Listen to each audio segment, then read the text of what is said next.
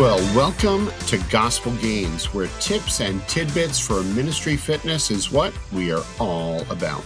My goal each week is to encourage and equip the student leaders in our campus fellowships, as well as others who may benefit from our training sessions. As always, my name is Mark Fodale, and I am privileged to serve as your host. During our last episode, I said that in our next podcast, we would address the topic how to move from small talk to gospel talk. Well, here we are. So our topic for today is how to move from small talk to gospel talk. I want to help us answer a key question. How do we move conversations from the mundane to the eternal? How do we move from talking about sports or academics or the weekend or any number of relevant things to talking about the only essential thing, which is Jesus? Now, let me begin with a surprising and a very convicting quote. In November of two thousand nine, Penn Jillette, one of the parts of the famous magician duo Penn and Teller, gave an interview that almost instantly made headlines. It wasn't because he revealed any magic tricks that had long mystified their worldwide audiences, but because of a comment he made about Christians and evangelism. Here's a quote. "I've always said that I don't respect people who don't proselytize. I don't respect that at all. I mean, if you believe that there's a heaven and a hell, and people could be going to hell or not getting eternal life, and you think that it's not really worth telling them this because it would make it socially awkward? I mean, how much do you have to hate somebody to not evangelize? How much do you have to hate somebody to believe everlasting life is possible and not tell them that? I mean, if I believe beyond the shadow of a doubt that a truck was coming at you, and you didn't believe that truck was bearing down on you, there is a certain point where I would tackle you. And this is way more important than that." Well, let me tell you, friends, that quote hit me like a freight train the first time I read it. And one line in particular stood out. Again, he said this, "How much do you have to hate somebody to believe that everlasting life is possible and not tell them that?" I remember thinking, and I still do, could it be true that my love of not feeling awkward or avoiding uncomfortable situations and conversations was and is so real and pervasive that I am practically and spiritually hating those around me? That in my fears and insecurities and busyness and disregard, I am unwilling to warn them of the truck of God's eternal punishment that is bearing down on them? Let me tell you, this is sobering and challenging for us all, every single one of us. You see, I'm probably a lot like you. I don't mind talking about evangelism. In fact, that's what I'm doing right now. I've read a lot of books on evangelism. In fact, a quick scan of my shelves here reveals nine, that's right, nine books on evangelism. I often pray for evangelism, but I'll be honest, I rarely do evangelism. Perhaps like you, I really do, though, long to move from theory to practice in the whole area of sharing Jesus with others. I long to be dissatisfied with vague relationships with non-Christians where I avoid gospel content. I'll be honest, I'm tired of conversations about many, many things where it never gets to the one most important thing, the gospel. That's why I find myself often pleading with the Lord, "Lord, help me, help us speak words of life to those around us." And so, friends, I'd like to offer some suggestions from a fellow struggler on how to move conversations from small talk to gospel talk. There are four suggestions I have. Here's the first one. Be ready to answer questions you know you will probably be asked with a gospel-teasing answer. I'll just say that again.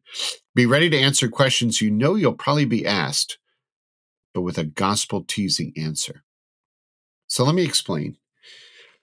You know, a few years ago on campus, almost every Friday evening as we were getting ready for the D C F meeting, the custodian of that building and I would have a conversation. Almost inevitably, he would ask me, honestly, the same question. So what are you all doing in there tonight?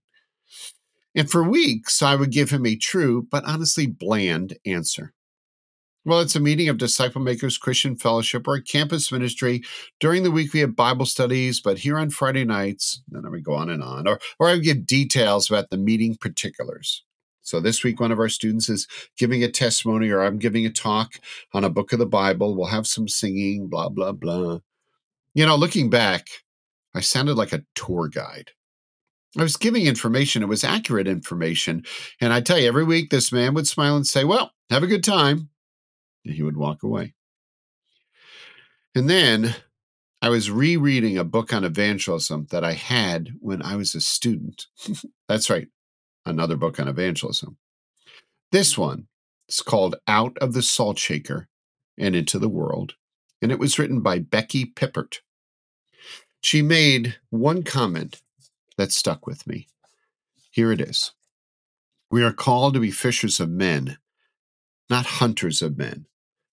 And if you fish, you're going to need bait. I realized there was no bait in my answer to this man, nothing for him to nibble on or chew on or sniff and come back for another look. So the next week came and same scenario. So what are y'all doing in there tonight? Here's what I answered then. I said, tonight, we're finding out about the only person in the whole universe who knows us deeply and still loves us completely. You know what his response was? He asked, who's that? And with that, I shared about Jesus. So friends, prepare now to answer questions with gospel bait. You don't have to share the gospel in your answer, but maybe think through how to put out some bait, some teasers, so that they may come around for another nibble. You know, th- this happened to me a number of years ago. I asked an older man, Christian, what, what do you do for a living? And he answered, do you mean what do I do to earn money? What am I giving my life to? Whoa, gospel bait right there on the hook. Here's just one other example from da- daily life.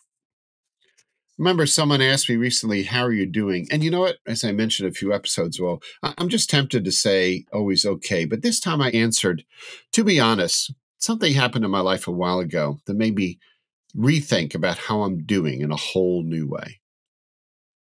And that person, a neighbor, stopped and said, what was that?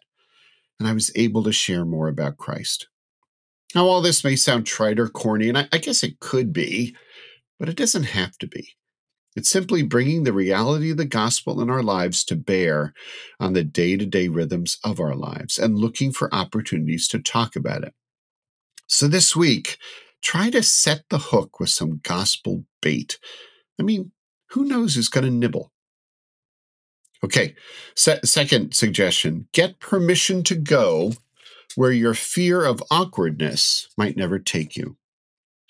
And what I mean is this, many, if not all of us, want to have gospel conversations, but we're usually afraid of awkwardness or making people uncomfortable.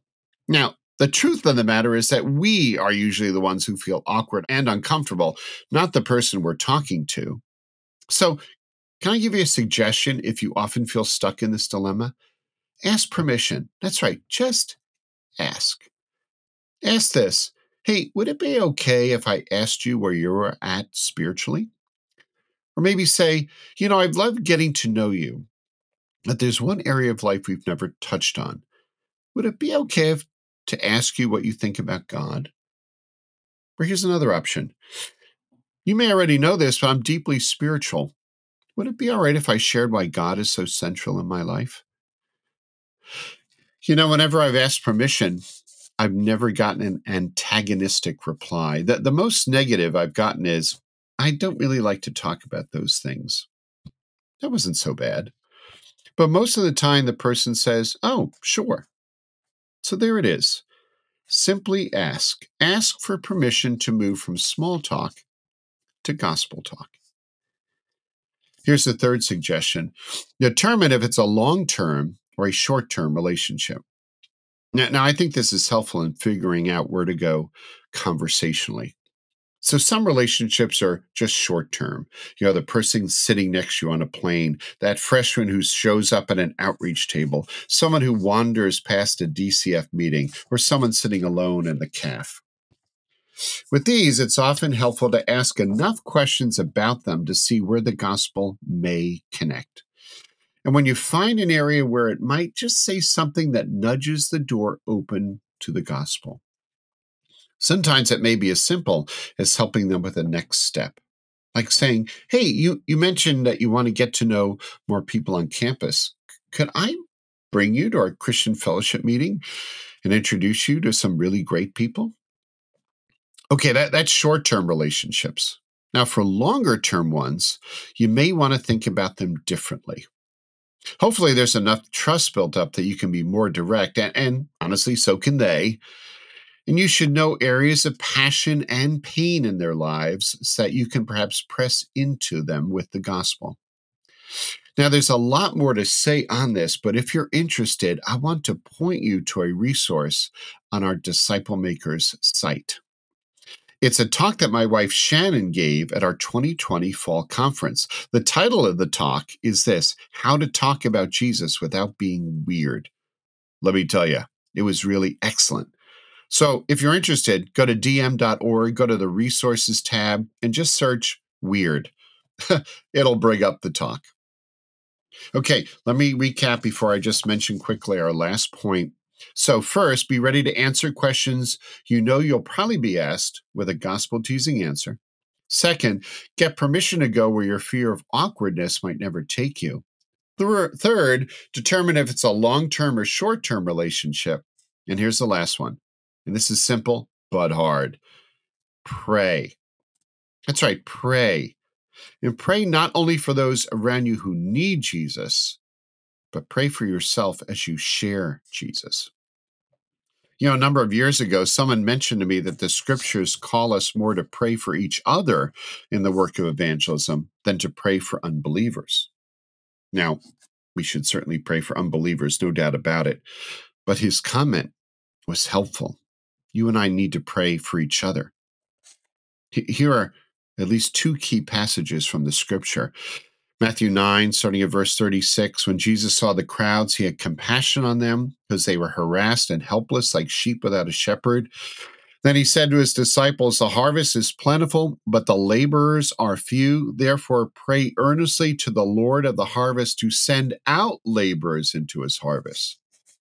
So, the Spirit's work was guaranteed. The fields are white for harvest. So what does Jesus ask us to pray for? Laborers to go into that harvest field, that you and I would go as witnesses of Christ to speak about Christ.